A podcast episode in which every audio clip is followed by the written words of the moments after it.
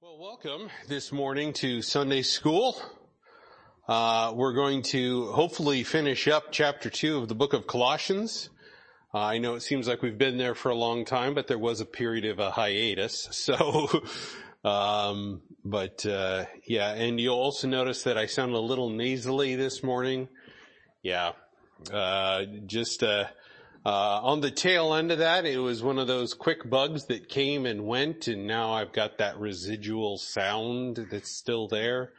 And uh, you know how sometimes you cough and things and stuff like that. So, um, so don't be offended if I don't shake your hand or if I, you, you know, you come to talk to me and I start backing off.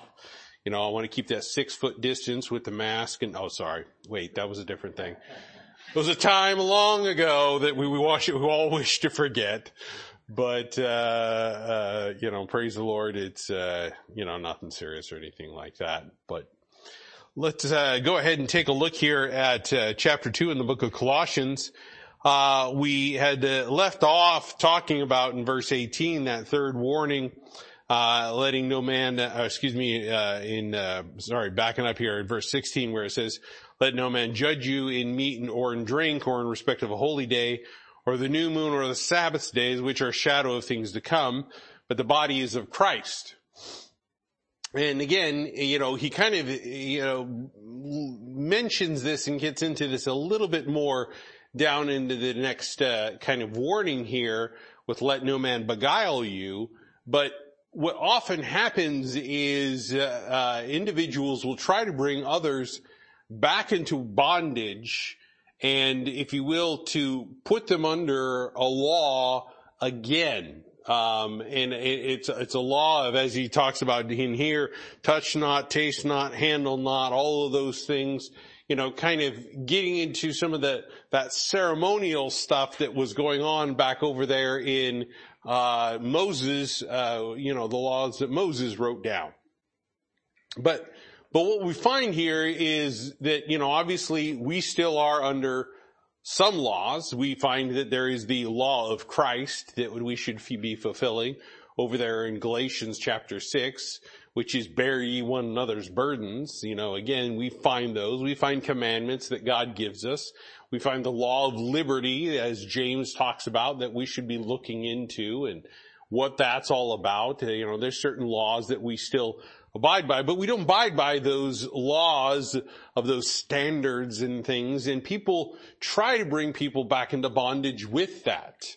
And, and it goes, oh, I mean, it, you know, as I've mentioned it before, there's all these things that people, you know, have with drinks and foods and, and things like that and, and clothes and so on and so forth. Uh, you know, it, it got frustrating, as I said, with one time one uh, missionary just got frustrated because of the questionnaires that were, were, were, were given to him.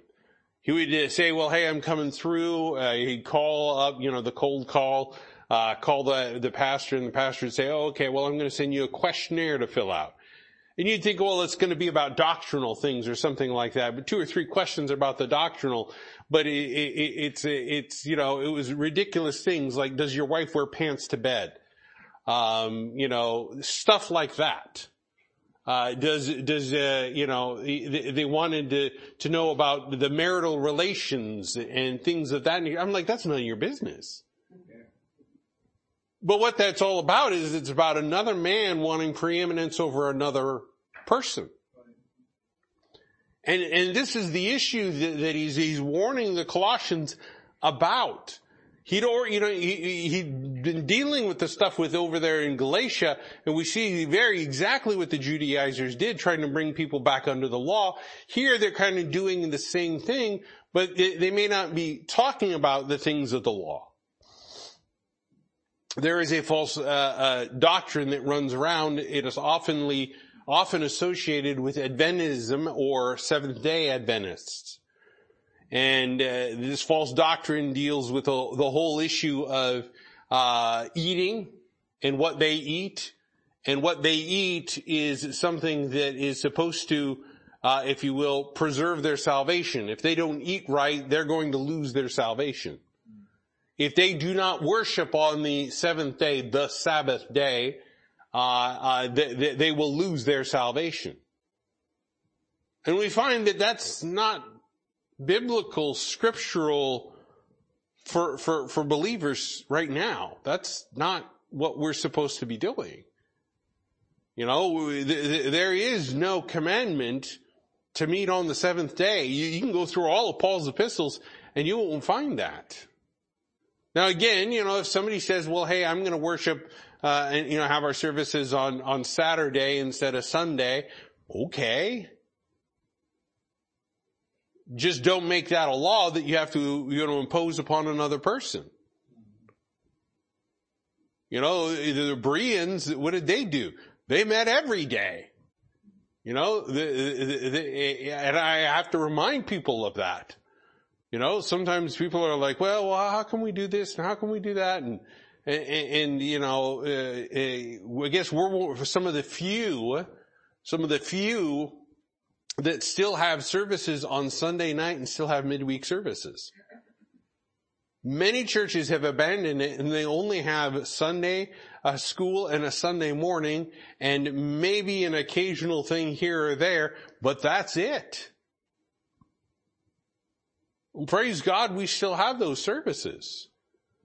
People ask, well, why do we do that? And well, we do it just because we want to get together and come around the Word of God and fellowship around the Word of God and receive instruction from the Word of God. And the Bereans, they did that daily. I, I tell, I've asked people that before. I'm like, can you imagine what you would do with your life if you were to come to church every single day? And people are like, oh man, well, uh, that, that, that's, that's just too much. Is it? Is it? No, it's not. Why are we forsaking the assembling of ourselves together? But again, he's talking about not just that, he's talking about the, the, the individuals that make mandates. That, that if you're not in, uh, uh, you know, doing what they're saying they're, you're supposed to do, then there's a problem with your salvation or there is something wrong and they begin to go through the judgment process. Now, in verse uh, verse 17, he says we talk, kind of left off a little bit about this, where he says, "Which are a shadow of things to come," and we had mentioned that, uh, you know, over there in Hebrews, it talks about the shadow of those things to come. But you know, uh, over in chapter eight and chapter ten, saying that all those things that they were doing under the law were representing Jesus Christ. Everything from uh, all of those uh, sacrifices and wave offerings and heave offerings and down to the pomegranates and the bells and the hem on the, uh, um, the, the high priest's garments. They all were pointing to Jesus Christ. They were all pointing to Jesus Christ. And, and, again, you know, we have to take a look at this and ask, you know, the, the, the question, you know, those things, they may still have some purpose in the education in the teaching, in the revelation of Jesus Christ and who he is, but we don't abide by those. We're, we're, we're not bound by those things. Because the actuality is, is right now, we are in the body of Christ. Everybody's in the body of Christ. Uh, the other day, you know, just, you know, kind of on a personal note, I, I was checking out, uh, this individual's cause he had said some things that kind of made me go, what? and uh, raised an eyebrow, and and and and I checked into uh, the statement of faith because he's the pastor of a church, um, and and I kind of raised my eyebrow as I, I go through. I tell you, you really want to get. Um, you really want to find some things that are disturbing, just go through and find churches and read their statements of faith if you can find them anymore. Because they just don't even post it anymore. And I went through and I read this and, and at one point in time, this guy said that membership in the body of Christ. Now I'm just going to stop there. How do we get into the body of Christ? Right. Salvation, you know, Ephesians 2, 8, and 9. For by grace are you saved through faith, right? Period. End of story. Nothing else is required. We are then in Christ. And he says membership in the body of Christ is through spiritual baptism. And I thought, okay, well, he's talking about being baptized by the Holy Spirit into Christ, which is what Ephesians talks about. Oh no, he wasn't, because then he goes on to define spiritual baptism as water baptism. And I was like, whoa, whoa, whoa, whoa, whoa, whoa, whoa, whoa, pump the brakes here. So you're saying that, that my membership in the body of Christ is all dependent on whether I got dunked in water or not? But again, it's all about whether or not I got dunked in the right water by the right person. Now, now we're starting to go a little bit further. Because again, this guy was talking about how John the Baptist was the first Baptist. Like, oh, good grief.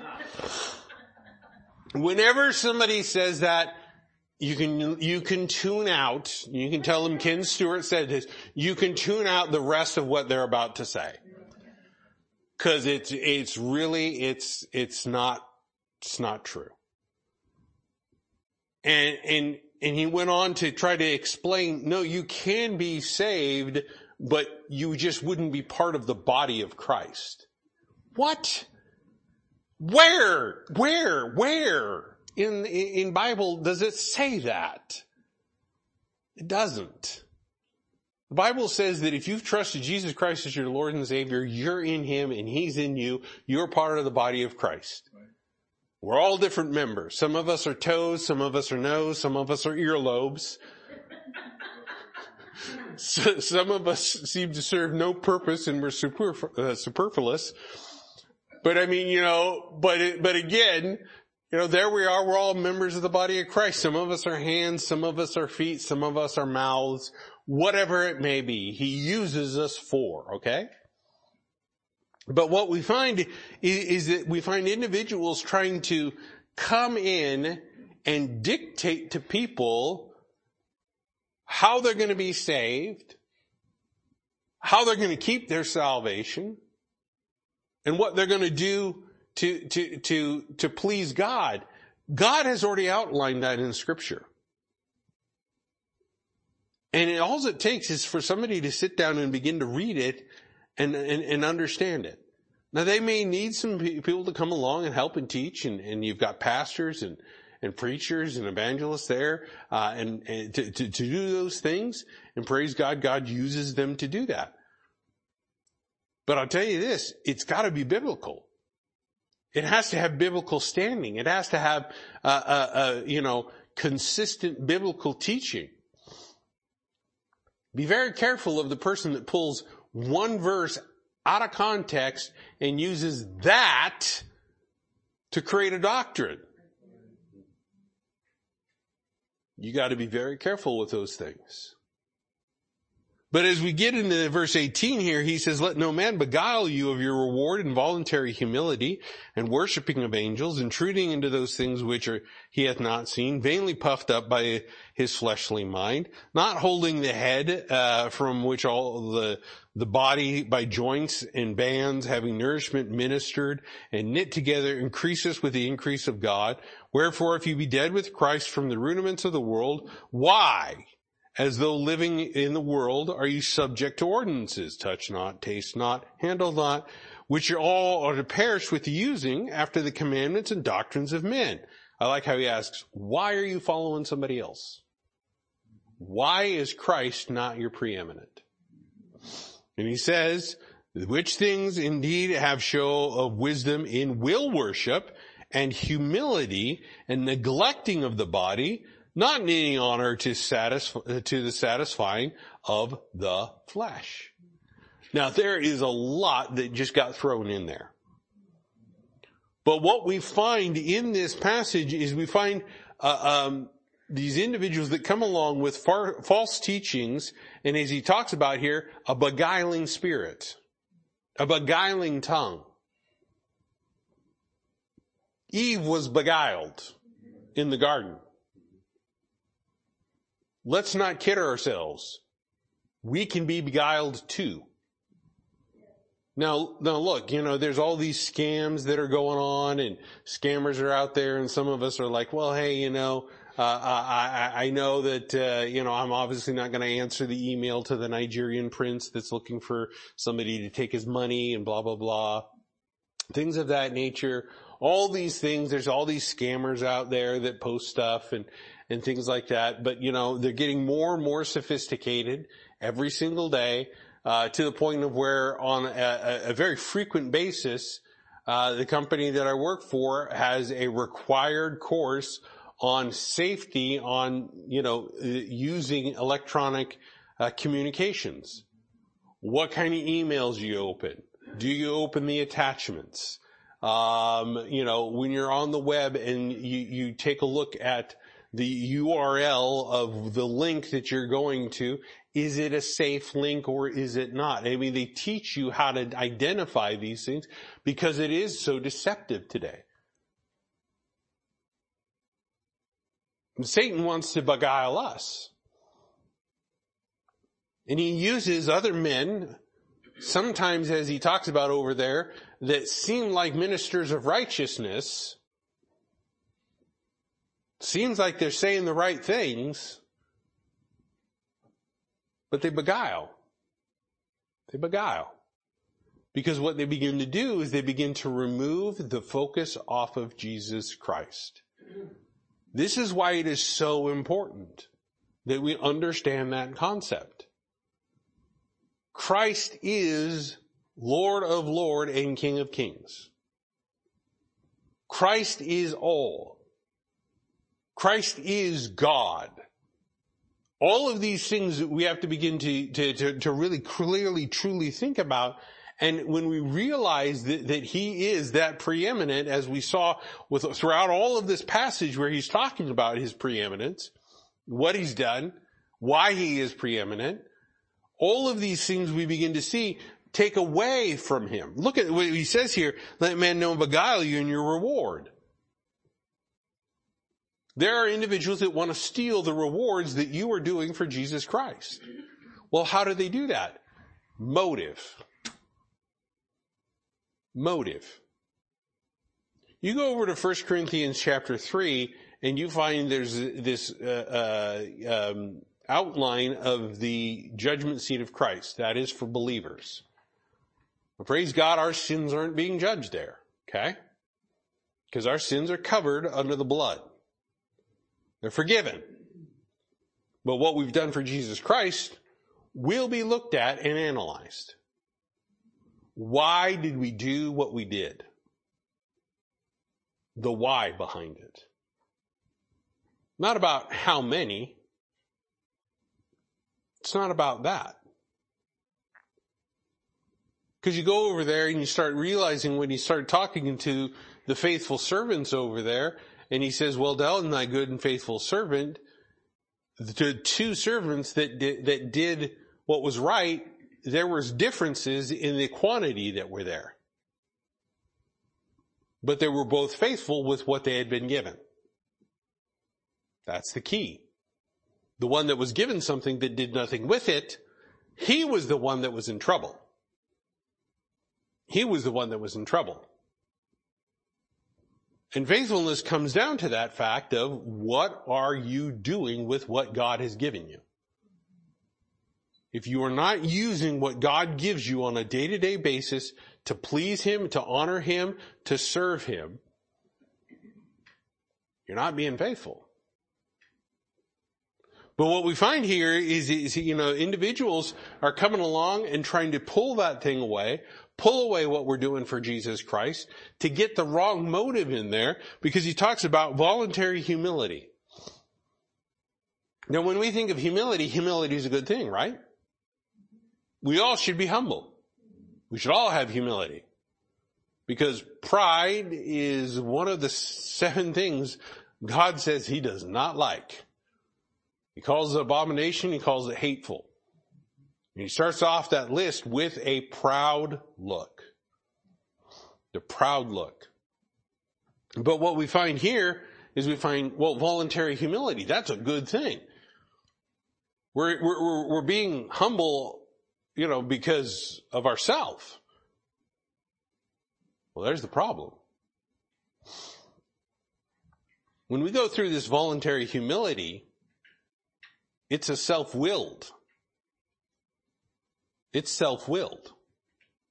Humility comes when we look at Jesus Christ and realize who we are. Humility that comes from any other source is not good. We have to be careful. Everything should be in the eyes of who God is and who Jesus Christ is. That's where the humility, real humility comes from. Because, you know, the humbleness that sometimes man gives, two people come together and they start to fight, one guy overpowers the other, the other one was braggadocious saying he, and we've all seen it. We've seen the boxing matches. We've seen the, the, the, MMA fights where the guy's out there, I'm to pound you into dust. I'm to pound you so, so hard that your relatives will never be able to find you and all, you know, stupid stuff. Okay. And what happens to that guy? You know, two seconds into the ring, the guy's laying out flat because he's been planked and he's sitting there, you know, doing the whole shaking thing. Well, what happened? Well, his pride just got checked.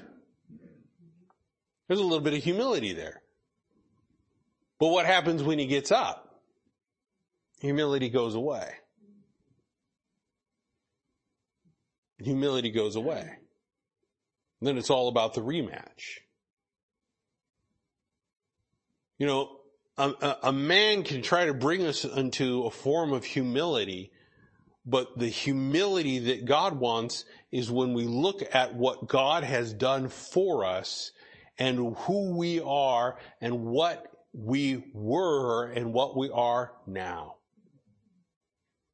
When we sit back and say, man, I was a sinner and I was on my way to hell and I was going to be punished for my sins and, and, and, and I had rejected God, all of those things to compare it to what we are now, where he says, you are a son of God, you are a saint, I see no fault in you because you're justified in my sight because of what Jesus Christ has done on the cross and through his resurrection.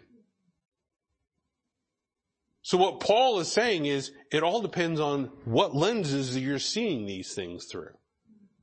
What motive is behind it? if I force myself into humility, I am not being humble the way that God wants me to be humble. Therein is this, this voluntary humility. And then he says, and worshiping of angels. Now again, both of these, I want you to take a look. One is carnal and one is spiritual. Because angels are spiritual beings. And look, let's just face it. When it comes to the spirit world, none of us have even a clue about what goes on there. We are given a few things revealed in scripture, but that's it. Don't move the veil. You won't be the same. And I've seen people that have done that. They've caught a glimpse of the other side. And they never came back the same.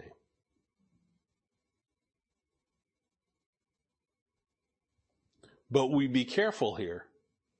Because he's saying over here we've got this, if you will, self-willed voluntary humility, a carnal thing. And then we know we've got a spiritual thing that's being worshiped but it's the wrong spirit. There is no angel that is of God that will accept worship.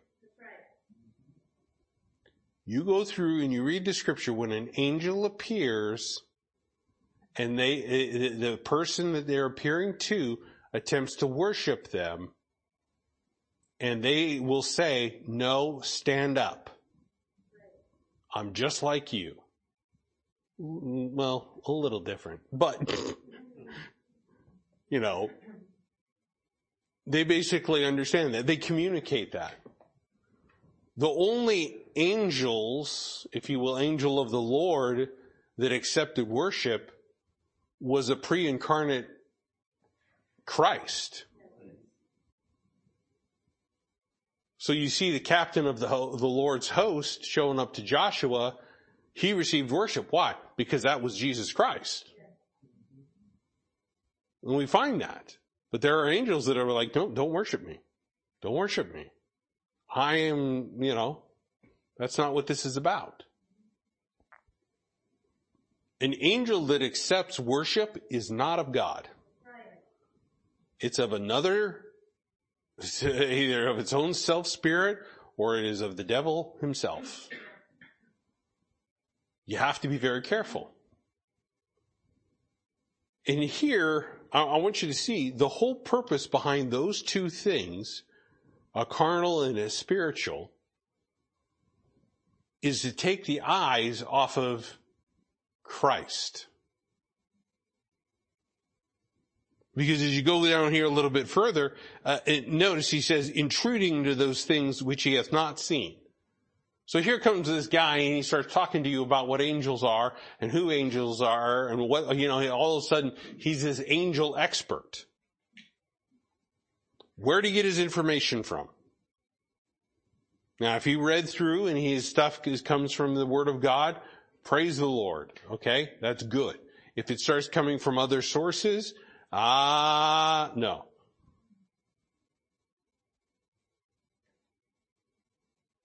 He hasn't seen angels. He doesn't know what they are.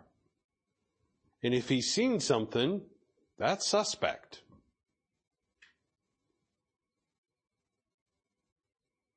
It, it, it, look, if all of a sudden you start communing and talking with spirits and things like that, you might want to check exactly where you are in your walk with Jesus Christ. Because there's something wrong. There's something dangerous about it.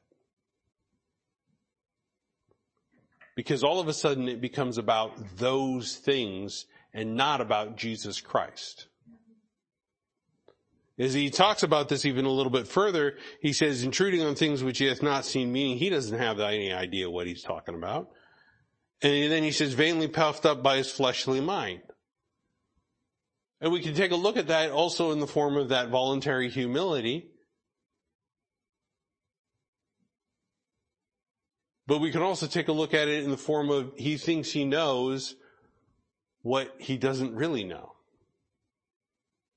And now he's puffed up. He has no idea what he's talking about. He has no concept behind it. And, and, and, and I've, I've seen this before.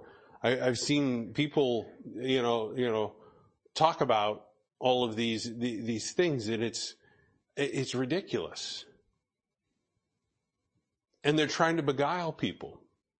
I'll use a very carnal example. There was a politician one time stood up with, with an AR-15 rifle and said, this is one of the most deadly things that has ever been created. And I'm sitting there going, you obviously haven't seen some of the other stuff we've made. Cause some of that's pretty crazy. Um, but he's talking about, oh, about, uh, how this, uh, and he likes to use the word clip and, and I understand people may not, under, you know, that, but whatever. He, he, he, he uses, it's got a, it's got a hundred round clip and it didn't have that on there and it can fire all hundred rounds in a second.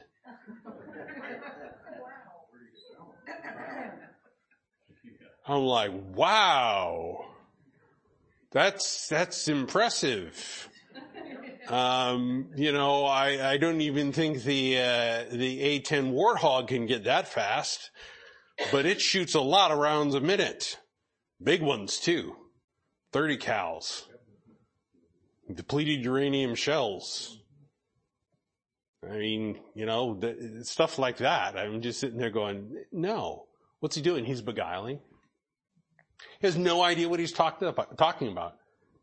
He's made it all up in his mind and he's now puffed himself up as some expert in this thing. No, he's not. Whatever side of the fence you are on on that, you know, regardless, it shows that there are individuals that want to beguile you and when it comes to spiritual things, the idea is to take your mind off of Jesus Christ, to take your eyes off of Him.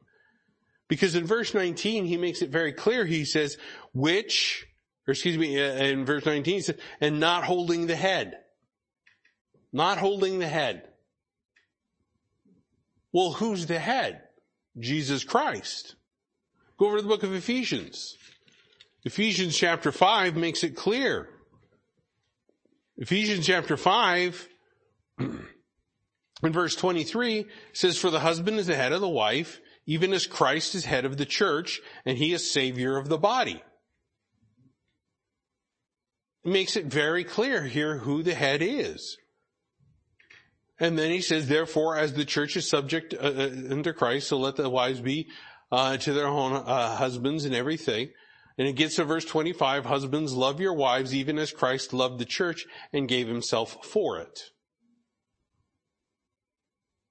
This is why I, I, always make sure that people really understand the importance of church. Christ died for it. Let's not take church for granted. Let's not take what God has died for and diminish it in any capacity and in any way. In today's day and age, people do that. Why? Because they don't want to be under the head. They don't want to be under an authority. And we find that this individual that is beguiling is doing the same thing. He's doing the same thing where he says, and not holding the head, going back to, to Colossians uh, 2.19, from which the body, or excuse me, from which all the body by joints and bands, having nourishment ministered and knit together, increases with the increase of God. And it becomes important to understand that principle because again, we find increase coming from God. Can you make yourself grow? Now, I'm not talking about growing sideways, okay? you know, I'm not talking about that nature. But when you were younger, did you force yourself to grow? When I was younger, I remember there was one kid in our class. Uh, he's, he, you know, there's always the tall kids then there's always the average kids, and then there's the short ones. And this kid would tell all the, the tall kids about how he was praying that God would stretch him and lengthen him. Because he wanted to be tall. You know, back then we weren't spiritually mature or anything of that nature, but I do remember it being kind of sad. But you know what? God likes short people, tall people, all people. He died for almost, for all of us. He's not willing that any should perish, but that all should come to repentance. But we didn't cause ourselves to grow. No, how, no matter how much that, that, that, that boy would try to, to, to increase, you know, he'd try to eat right, try to do all the right things and, try to do stuff, you know, he'd hang from the, the, the monkey bars, you know, and he'd have, you know, kids pulling on him, stretch me, stretch me. And you're just sitting there going, man, this is sad. And, but, but, but in the end, could he, could he add a cubit to his stature as the Bible says? No. So here we have these individuals coming in, and if you will, they're trying to grow the body. They're trying to do things on their own without Christ. Just like the Israelites did. Go to 1 Corinthians chapter 3. 1 Corinthians chapter 3. Paul makes it pretty clear. If anybody could grow anything, it would be Paul. I mean, Paul's like, you know, Paul is Paul. You look at Paul and go, wow. Paul, you know, stuff Paul did, you know, people are like, to a degree, almost idolize Paul. And I'm like, and, and I guarantee you, Paul would be like, stop it. Stop it. Don't. As a matter of fact, he said that many times. He said he's the chiefest of sinners. He said he's rude in speech. He's got a thorn in the flesh. He's got a temptation, as he called it. All these things, all to bring him into who God is. And again, Paul is always pointing to Christ. Christ. Christ. Because look at what he says here in, in 1 Corinthians chapter 3. Uh, you know, he, he, he, asks this question, uh, or in verse uh, 4, he's asking why are all these divisions and things going on? And he says uh, in verse 3, for you're yet carnal, for whereas there's among you envying and strife and divisions, are you not carnal and walk as men? For while one saith, I am of Paul, and another, I am of Apollos, are you not carnal? Don't follow a man is what he's getting at. Who then is Paul and who is Apollos? But ministers by whom you believed, even as the Lord gave to every man. He's saying these guys came along, ministered to you, helped you, you understood, you believed, you trusted Christ as your Savior. They didn't do the saving. Jesus Christ did. And he says, I have planted, Apollos watered, but God gave the increase. And this matches what we see over there in Colossians chapter 2, where he says uh, that, that this individual is not regarding the head, Christ is not preeminent, but Christ is the only one that's going to grow the body. Now, now how does the body of Christ grow? The body of Christ grows in two ways. The adding of individuals through salvation. Those that have trusted Jesus Christ as their Lord and Savior, uh, what do they do? They, they, they are in the body of Christ.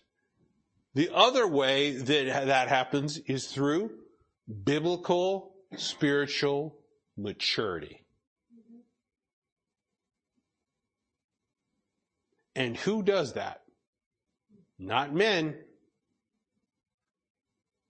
but Jesus Christ. He's the one that grows you.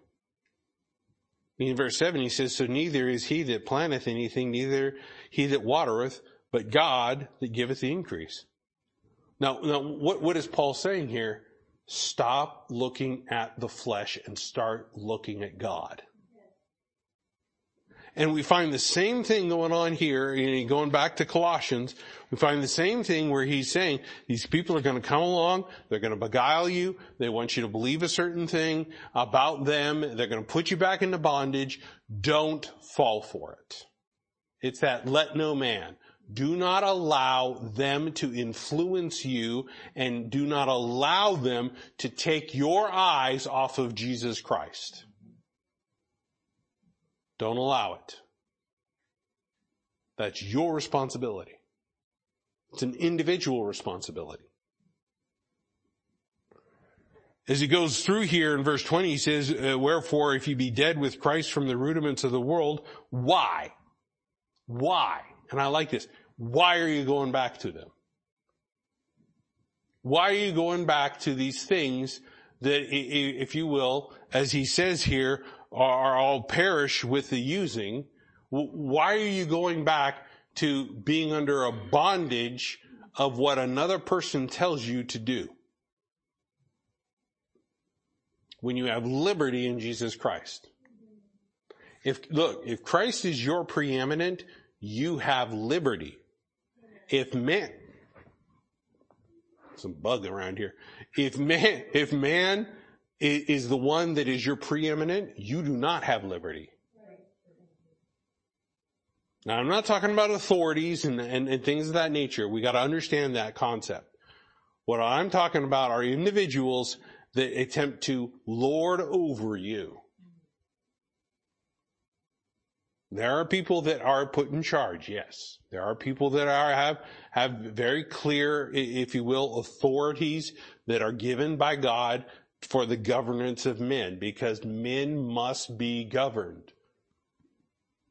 The anarchists are wrong.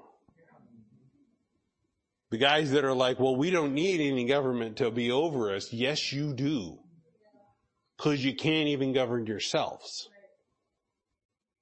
Found out how that worked. So here he's making it very clear. Look, don't be back going back to those things. And again, you know, talking about what is going on in Galatia, Galatia, what is he referring to here? He's talking about legalism. No, there's a legalism that comes about through, you know, this, if you will, you must be saved if you do this, this, this, and this, and they try to have that. But there are also legalisms that will govern your saved life that, that say, oh, well, you've got to do this and this and this and this or you're out of the will of God. And, and they're things that are not found in scripture.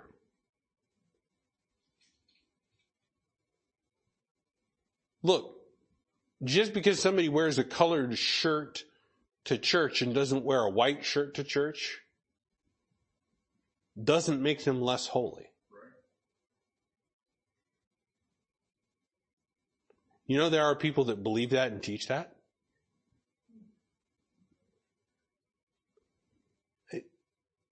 Really, do you think God cares? Jesus wore the same garment for a long time.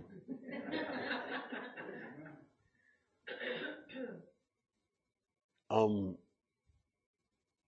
I, they were wearing what we would call dresses back then. Skirts. Uh, look, I'm not wearing any tunic. No, it's not going to look good.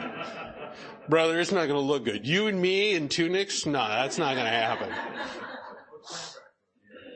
Nope. not happening. Now, if we choose to wear that to church, ah, let's just put it this way if I mandate that all of a sudden the only way that you're going to be holy and the only way that you're going to please God is that everybody wears tunics,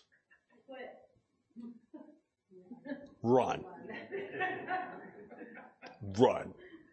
Okay? That's, that's not of God. And that's what he's getting at here. He's saying, these are what? He, in verse 22, he says, these are commandments and doctrines of men. And what is it all about? Worshipping the will which he mentions in verse 23, will worship. This, this, if you will, a false humility. And, and he says the neglecting of the body. You know what that does? If you are so concerned about taking care of, you know, all of these things, worshiping angels, this, this self-willed, voluntary humility, uh, humility, uh, following these things, you are neglecting the body of Christ.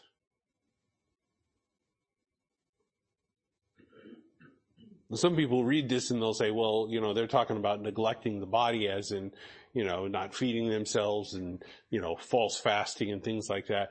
I look at this as they're neglecting the body of Christ.